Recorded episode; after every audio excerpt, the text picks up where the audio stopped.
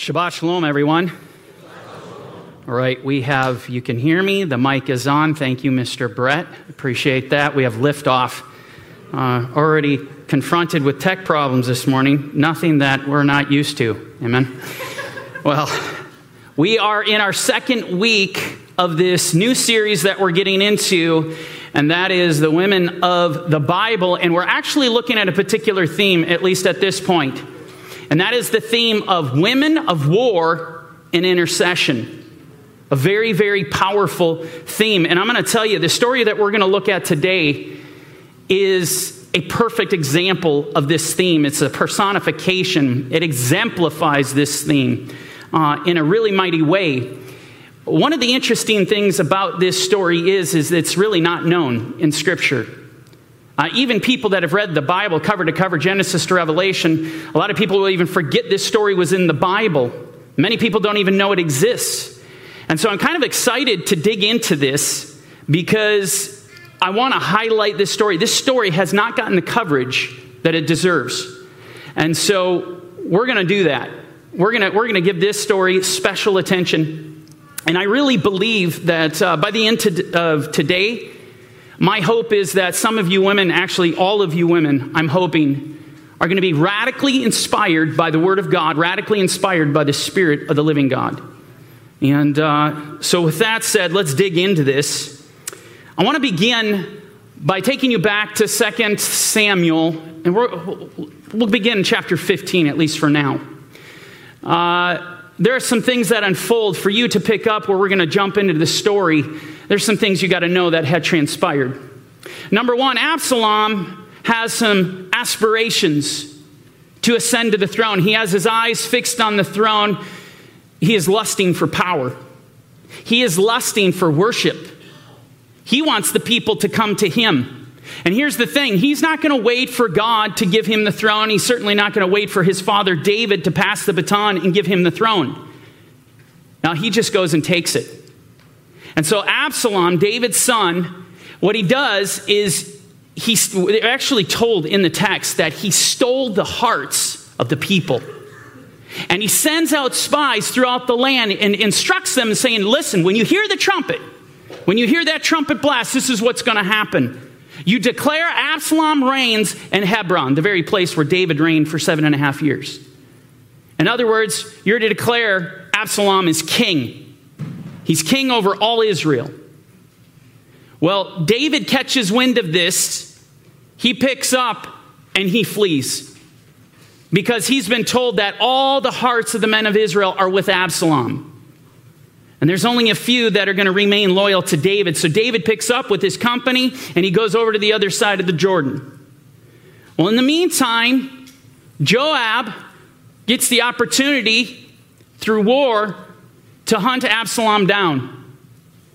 And he finds him and he takes him out, even though King David said, Don't, don't touch the lad, no, bring him home alive. No, Joab killed him. And so the threat is over. And this is where we're going to pick up the story. We look at verse 40 in chapter 19. Now, king went on to Gilgal. Now, this has nothing to do with the story, but I think this is interesting. This is significant. David's on the other side of the Jordan, but now the first city that we're told that he's going to come back and assume the throne, he comes through Gilgal. You know why that's significant? This is the very spot that the children of Israel, the feet of Israel coming out of Egypt, stepped on when they came into the promised land. This is where Joshua set up the 12 stones as a memorial. This is where the Lord told Israel that today, as you are here in Gilgal, as you stepped into the promised land, I have rolled away the reproach of Egypt from you. This is the place where Joshua circumcised Israel a second time. I mean, there's some serious prophetic significance to this place. And here's this place that this is where David's soles of his feet are crossing over. Incredible. And the king went on to Gilgal, and Chimham went on with him, and all the people of Yehuda escorted the king. Listen to this. And also half of the people of Israel. Did you get that? All of Judah, all of Judah is with the king, but only part of Israel. This becomes problematic. You'll see this as we continue. Just then, all the men of Israel came to the king and said to the king, Why have our brethren, the men of Yehuda, stolen you away? and brought the king and his household and all of David's men with him across the Jordan. Now, pay close attention because Israel is looking at this. They're upset with the tribe of Judah, with their brothers from Judah. They're upset because their interpretation is you are taking our king, whom we have anointed. You go back to chapter 5, Israel anointed David as their king in 2 Samuel chapter 5 in Hebron. And they view what Judah is doing as confiscating their king. Judah is not recognizing, at least according to Israel, and their perception is Judah is not recognizing that he is their king too. This becomes problematic. Moving to verse 42. So all the men of Judah answered the men of Israel, Because the king is a close relative of ours, why then are you angry over this matter? Have we ever eaten at the king's expense, or has he given us any gift? Two things, really, primarily, in which Judah responds to Israel. First thing it says, Why would you even be surprised? This is the closest of kin. David is our kin, he's of the tribe of Judah. And secondly, and this is important, Judah lets him know we're not here for profit. Our intentions and our motive is totally honorable. We're moving with integrity in this. And so they, they realize what Israel's intimating here. Verse 43 And the men of Israel answered the men of Yehuda and said, Now listen, you're going to need this. We have 10 shares in the king. Therefore, we also have more right to David than you. Why then do you despise us? Were we not the first to advise bringing back our king? Oh, it's so, impo- so important that you catch that. Israel has come out and they have declared David from their own mouths, all the leaders of Israel, he is our king. In fact, Judah, we have more right to him than you do because we have 10 shares. This is where Israel's at right now. Now, is it wrong for Israel to say that David is their king? No. David is their king. They have confessed this. But then Judah responds Yet the words of the men of Judah were fiercer than the words of the men of Israel. In other words, Judah comes back here with an argument that cannot be overcome. They come back stronger, and their, world, their, their words prevail, and thus the king remains with them. Very important. But then this is what happens something erupts in the midst of this. And there happened to be there a rebel. Now, this is where the story takes a turn, and this is where it gets spiritually deep. We need to spend some time on this term, the rebel, because this is the first thing we're told about him before. We'll, we'll be given his name, but this is the first thing we're told. He is a rebel. Now, you look at this in the Hebrew, it is in the Hebrew, it's Belia all. And literally, it's a compound. It literally means Beli without Ya'al is profit. This, this, this title is without profit. But this is a term that is used throughout Scripture to describe evil men. This is how it's used. In fact, if we use our law of first mention, kind of a, hermeneutical principle, if you're going to study the Bible and you're looking at a particular passage, you look at the, the core text, you look at key words that can change your understanding of it. And when you look at certain key words like we are here, this term, Belia all, and you employ this idea of the law of first mention, what you do is you take you go back to the first time in Scripture where you find the term Belia all being used. How is it being used? What is the context?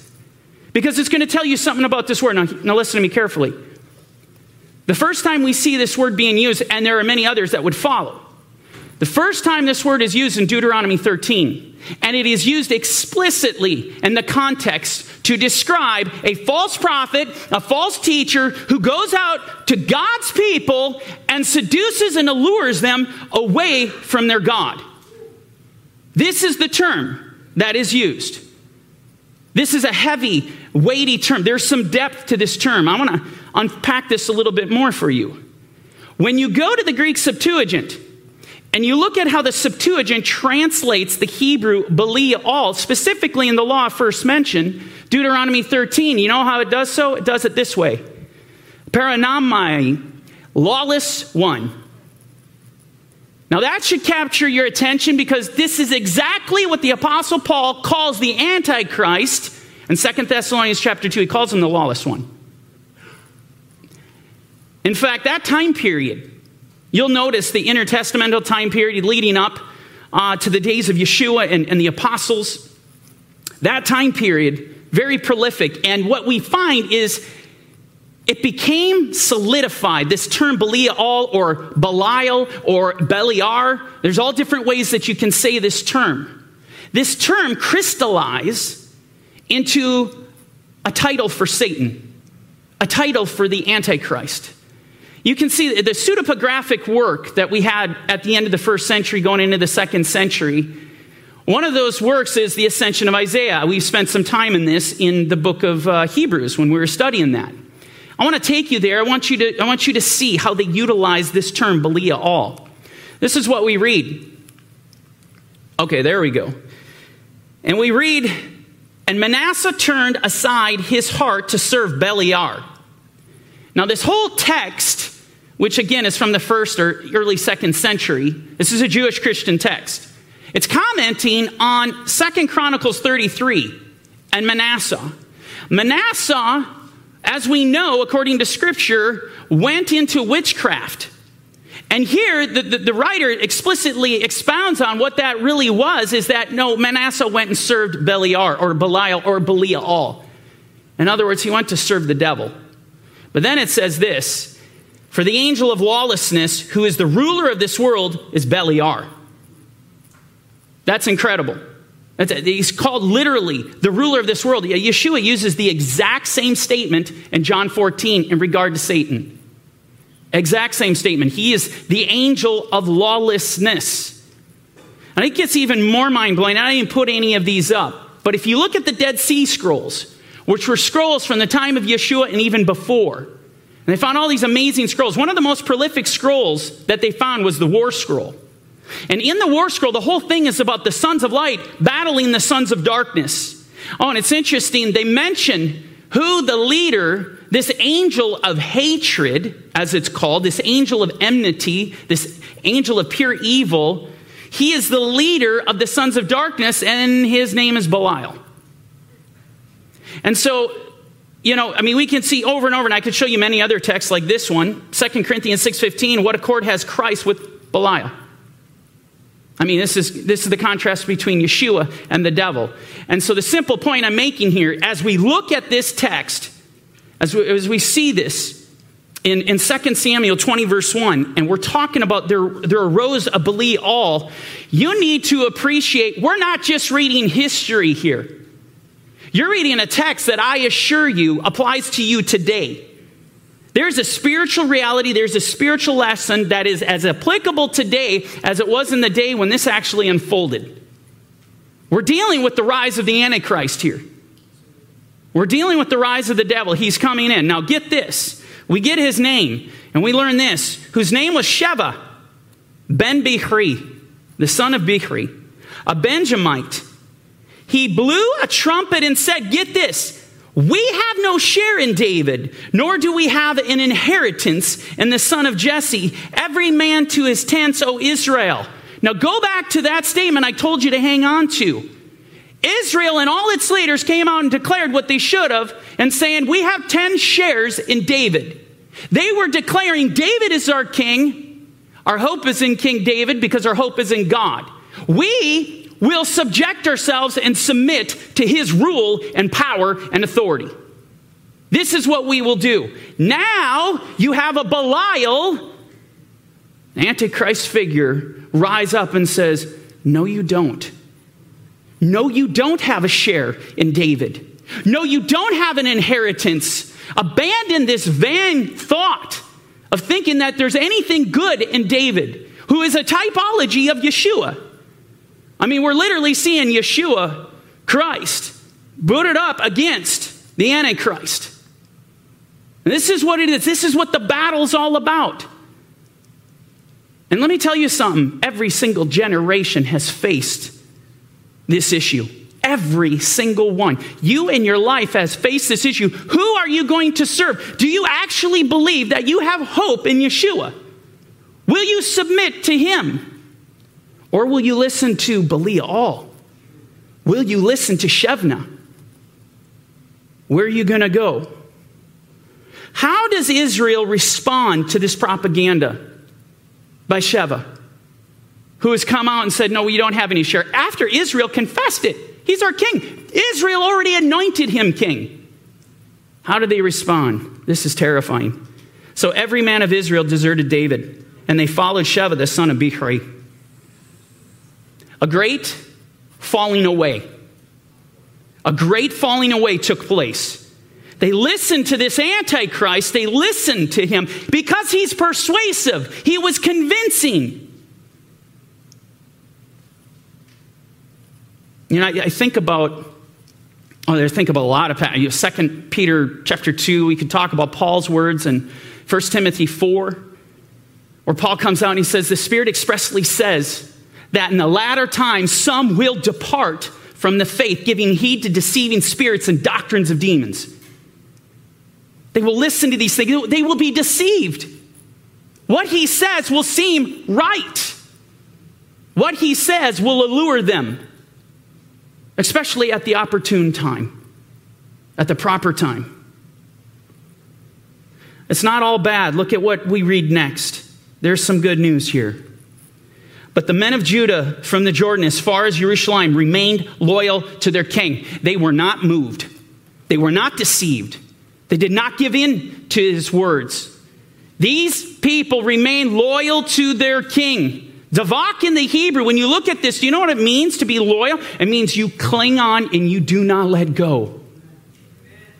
You look at Deuteronomy 31 as it, talks about, Behold, I set before you life and death. It goes on to say, Cling to him, for he is your life. You cling to him. And so you hang on. These men, of Yehuda, these Jews, they would not let go of their king. Does that not tell you something on a spiritual level? There's no hope outside of Yeshua, the Mashiach ben David. There's nowhere else to go. There is no way to get an inheritance apart from him. These Jews knew this. They clung. We're going to drop down to verse 14. And Joab, Joab, went through all the tribes of Israel to Abel and Beit Maachah and all the uh, Berites, so they were gathered together, and what? Joab also goes after Sheva. And let me tell you something the last guy you want hunting you down in Israel is Joab. This guy is known, this guy doesn't lose. And this guy is the warrior of all warriors. He is the commander of David's army. He's hunting him down now.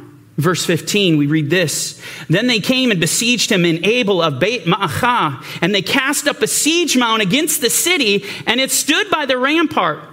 And all the people who were with Joab battered the wall to throw it down. Oh, man, Joab found him. Joab found him. Sheva has taken up residence. Whether he actually had a permanent residence there or not is not clear. That's debated. But he has taken up residence in the city of Abel, and now Joab has found him, and guess what he does? He's come to unleash hell on the entire city. Bring it to the ground, level it. See, because here's the thing any city that is going to harbor an enemy of the king becomes an enemy of the king. This is what happens. However, something takes place as Joab's ready to unleash hell as he's coming against the walls of Abel, which is extremely fortified city. I mean, we can get that obviously by the text itself. This is what happens. Then, notice the title here a wise woman. Now, we're not given her name ever. She's simply known as a wise woman. You know, and I think of this, and I can't help but think of the parable of the virgins, the ten virgins. Well, five were foolish, but five were wise. Here we just see this personification of that parable coming right here, coming out on the pages. She is a wise woman, and she cried out from the city, Shema, hear, Shimu, Shimu.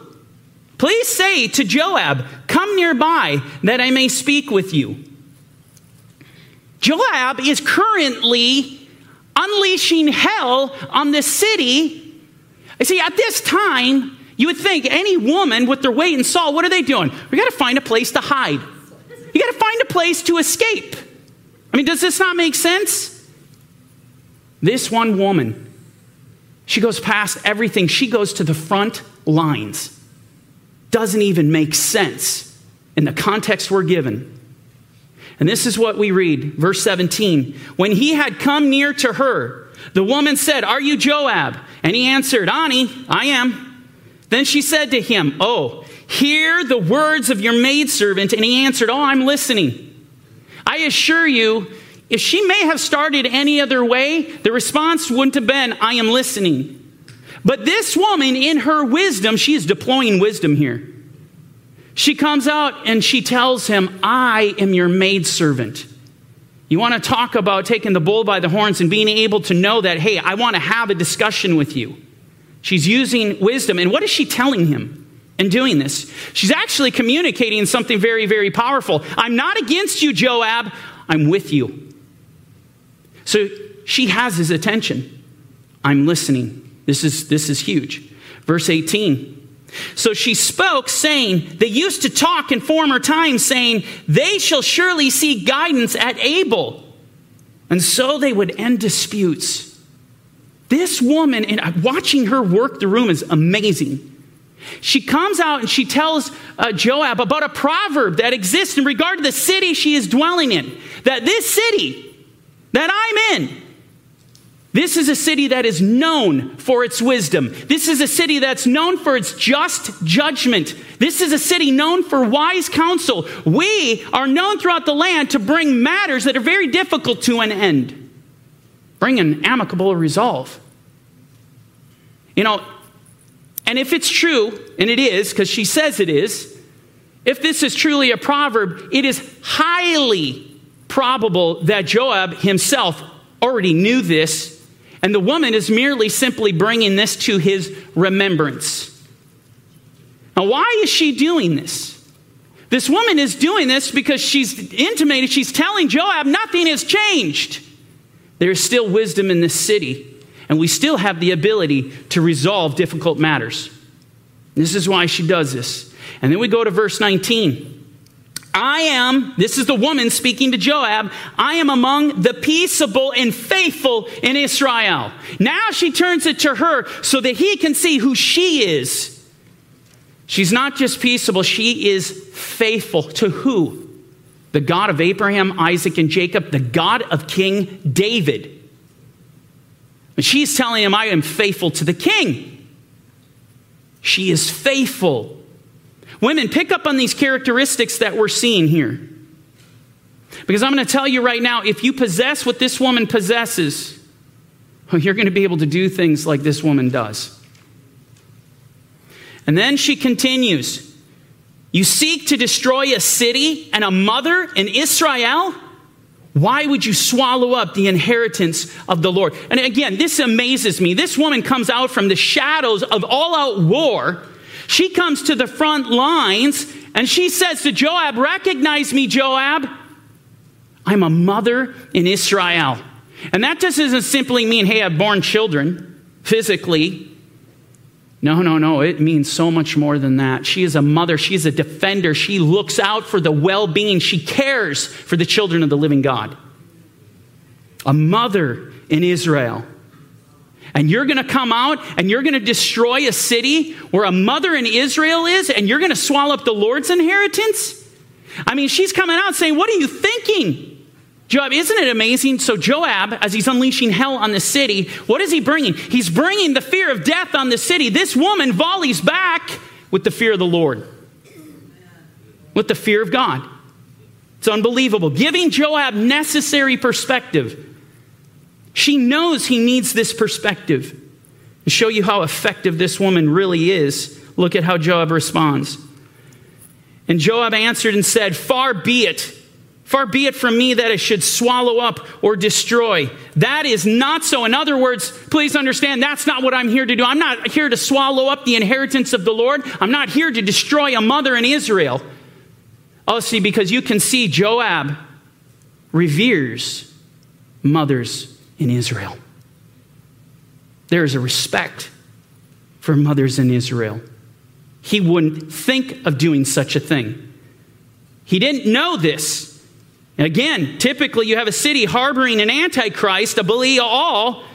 A city is seeking to defend that Belial. But now Joab gets a different perspective. Whoa. And he stops dead in his tracks. And so Joab goes on and says this But a man from the mountains of Ephraim, Sheva, the son of Bichri by name, has raised his hand against the king, against David. Deliver him only, and I will depart from the city. Unbelievable. Unbelievable. One single woman combating fear, overcoming fear, overcoming doubt, over, uh, overcoming any insecurities that she may have had, goes to the front lines in a selfless act as a mother of Israel, not thinking about herself, she's concerned about the well being of the city. Notice she doesn't go to the wall and say, Oh, Joab, stay there. I'm going to lower myself down. Have at it. Just let me out of here. I'm a mother in Israel. She is interceding on an entire city. Intercession.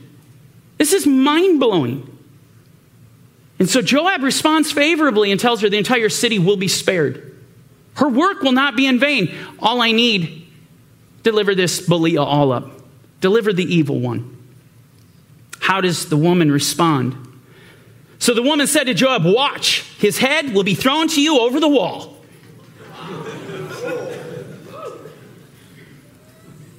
This mother in Israel is not playing. She doesn't mess around. She doesn't hesitate. She didn't blink.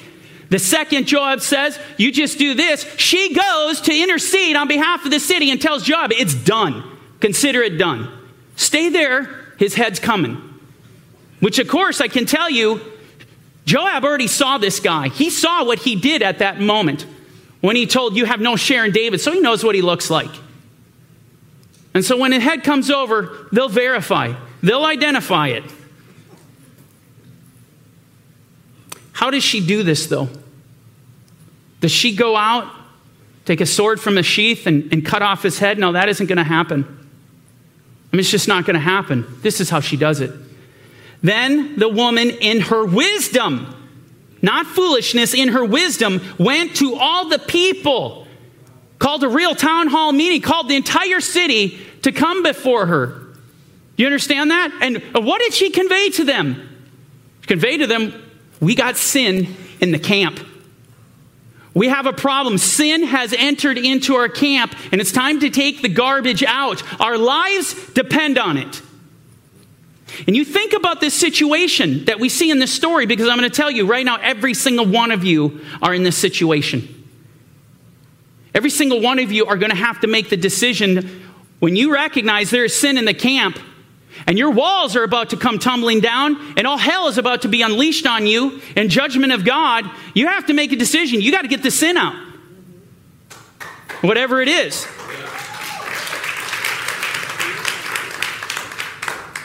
I'm going to take you to the Torah. This is what we read. Pay attention. Nor shall you bring an abomination into your house. Why? Lest you be doomed to destruction like it. You shall utterly detest it and utterly abhor it, for it is an accursed thing. People, this means stop bringing the filth into your house. Whether it's books, whether it's magazines, that garbage that's coming across through the internet. People, single people, that would include being unequally yoked. Don't be unequally. You cannot bring that which is of the devil into your home and expect your walls to hold. It will not. You can't bring this stuff, immoral, immoral immorality. You can't bring immorality into your marriage and expect your marriage to stand. It won't. It will fall. You want to invite the devil? to come into your house, to come into your kid's life, and have that filth of witchcraft come through, whether it's your radio or have that witchcraft come through your TV or your whatever, it's garbage. We got to get rid of it because believe this What the Torah says, it is true. You will become just like it, you will become accursed. You won't survive. You want to see a real life example scripturally, all you have to do is just get out of the Torah, get into the book of Joshua, and as the children of Israel are coming to destroy Jericho, the first city they're going to take down, God warns them to stay away from the accursed things. He because he knew their eyes, they would look with their eyes and they would covet. Well, they didn't listen. And when they go to their next battle, the Battle of Ai, which is a joke, they could have went in with their flip-flops and beat them over the head in one. It was nothing. I kid you not. It was nothing. It was a joke. What ends up happening? Israel, the powerful nation with the God Most High on their side, goes in and they turn their backs against their enemies. And Joshua is weeping. He can't handle it. He was like, What is going on? This makes no sense. The Lord responds to Joshua and he says, This Israel has sinned. And they have also transgressed my covenant, which I commanded them. For they have even taken some of the accursed things and have both stolen and deceived, and they have also put it among their own stuff. Therefore, the children of Israel could not stand before their enemies, but they turned their backs before their enemies because they have become doomed to destruction. Neither will I be with you anymore. He's speaking to Joshua. I will not be with you unless you destroy the accursed things from among you. If Joshua can't be spared, don't think for one moment you're going to be spared. You will become doomed to destruction. Ecclesiastes 9:18 says, "Wisdom is better than weapons of war. But one sinner, one sinner destroys much good." Our story, one sinner. Sheva the son of Bichri. He is in the town of Abel, but get this wisdom is better than weapons of war. What is this woman employing? And this woman, in her wisdom, went to all the people. She is deploying wisdom. It's greater than any weapon of war that she could wield. That is an amazing thought. And I want you to understand. So she calls this town hall meeting, right? She gets all the city together to talk to him. Ladies, do you think for one second there was not a multitude of things that she had overcome?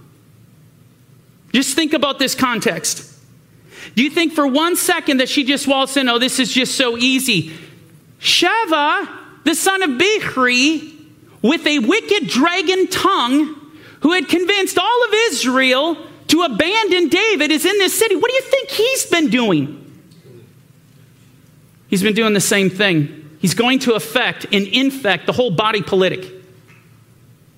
He's going to do this. This is his focus. And so she's got a boatload to overcome. And unless we think about, do you, do you think she, she sat back and said, Well, I'm just a woman?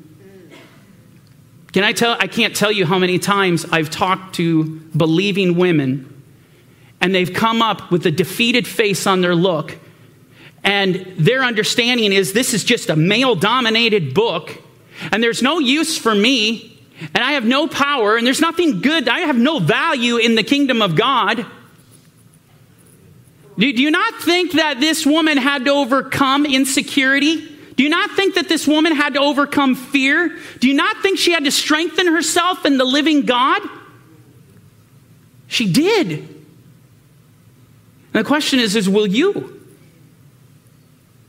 Or will you shrink back to, your, to this comfortable place that the enemy has built for you, where you go and retreat? And that way you can wallow in your insecurities, cover yourself in your insecurities like a blanket, and you make no difference for the kingdom of God. The devil wants you there. Is exactly why do you think he deploys all this filth on you? The fear, the insecurities. Why do you think he brings temptation? Why do you think he tries to cultivate unbelief in you women? Because you're a threat. You're a threat. But, but of course, the devil wants to tell you, you're no threat. You're a joke. You're just a woman. What can you do? Well, let's look at scripture for a moment and let's look at the kind of women that we see and hear and what they have done. This is one woman. There's no man in this story that is the hero. One woman goes to the front lines to intercede, and she is having to cut through the filth and the lies that this Sheva, who has the tongue of the dragon, who's acting like an antichrist, She has to cut through all that garbage, mow it down with her fear of God, with her faith in the Lord, and with the spirit of truth. This is what she does.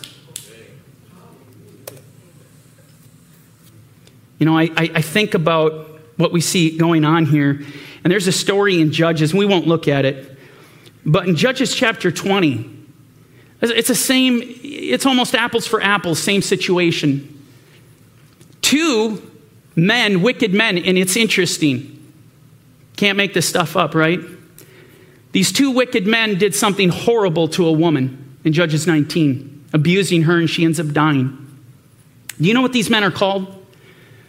They're called sons of Baalim. I mean, so, I mean Belial. They're called the sons of Belial. And Israel comes against them and says, Deliver up these sons of Belial. Deliver up these wicked ones. The tribe of Benjamin refused.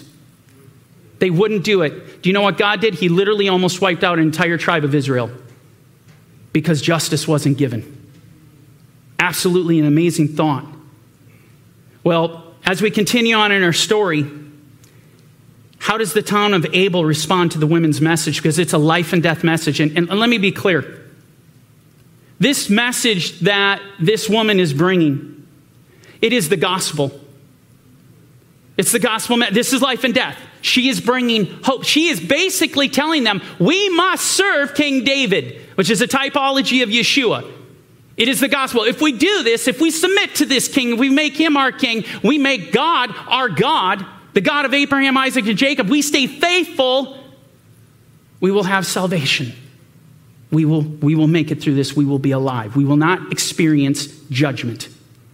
It's the gospel message. This woman is bringing it. So, how do they respond to the gospel message? And they cut off the head of Sheva, the son of Bichri, and threw it out to Joab. Then he blew the trumpet, and they withdrew from the city, every man to his tent.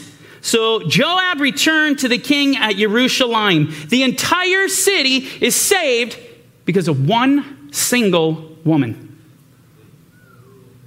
The next time the enemy women is trying to convince you that you can't do anything because you're a woman, Oh my goodness, if you believe that lie, you will do nothing. You will produce nothing. You will have no fruit in the kingdom of God. Take your stand as a mother in Israel to care, to care for the, the children of the living God, to go out in war, in intercession, to intercede on their behalf, to be women of faith, women of hope, strong in the Lord, not weak in the flesh. This is who we need to be. And, and, and, and you know, the Proverbs 31 woman, an Eshet Chayil, a woman of valor. And it's interesting, there's one statement, there's a lot of things said about a woman of valor in, in Proverbs 31. But one something stands out in regard to what we read today, and it's the following. She opens her mouth with wisdom, and on her tongue is the Torah it's the Torah, it's the law of kindness, chesed. She moves in wisdom. This woman in Abel, who is a mother in Israel, as an Ashet Chayil, she is a woman of valor. She's a woman of honor that values honor.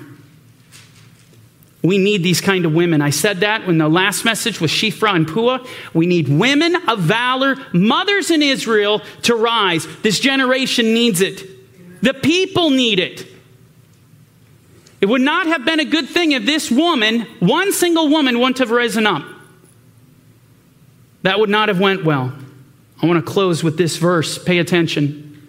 The eyes of the Lord go throughout all the earth to show himself strong among those whose hearts are loyal to him, to those who are clinging on to them. The Lord is combing the earth, and he wants to show his power in certain people, only those, though, who are loyal.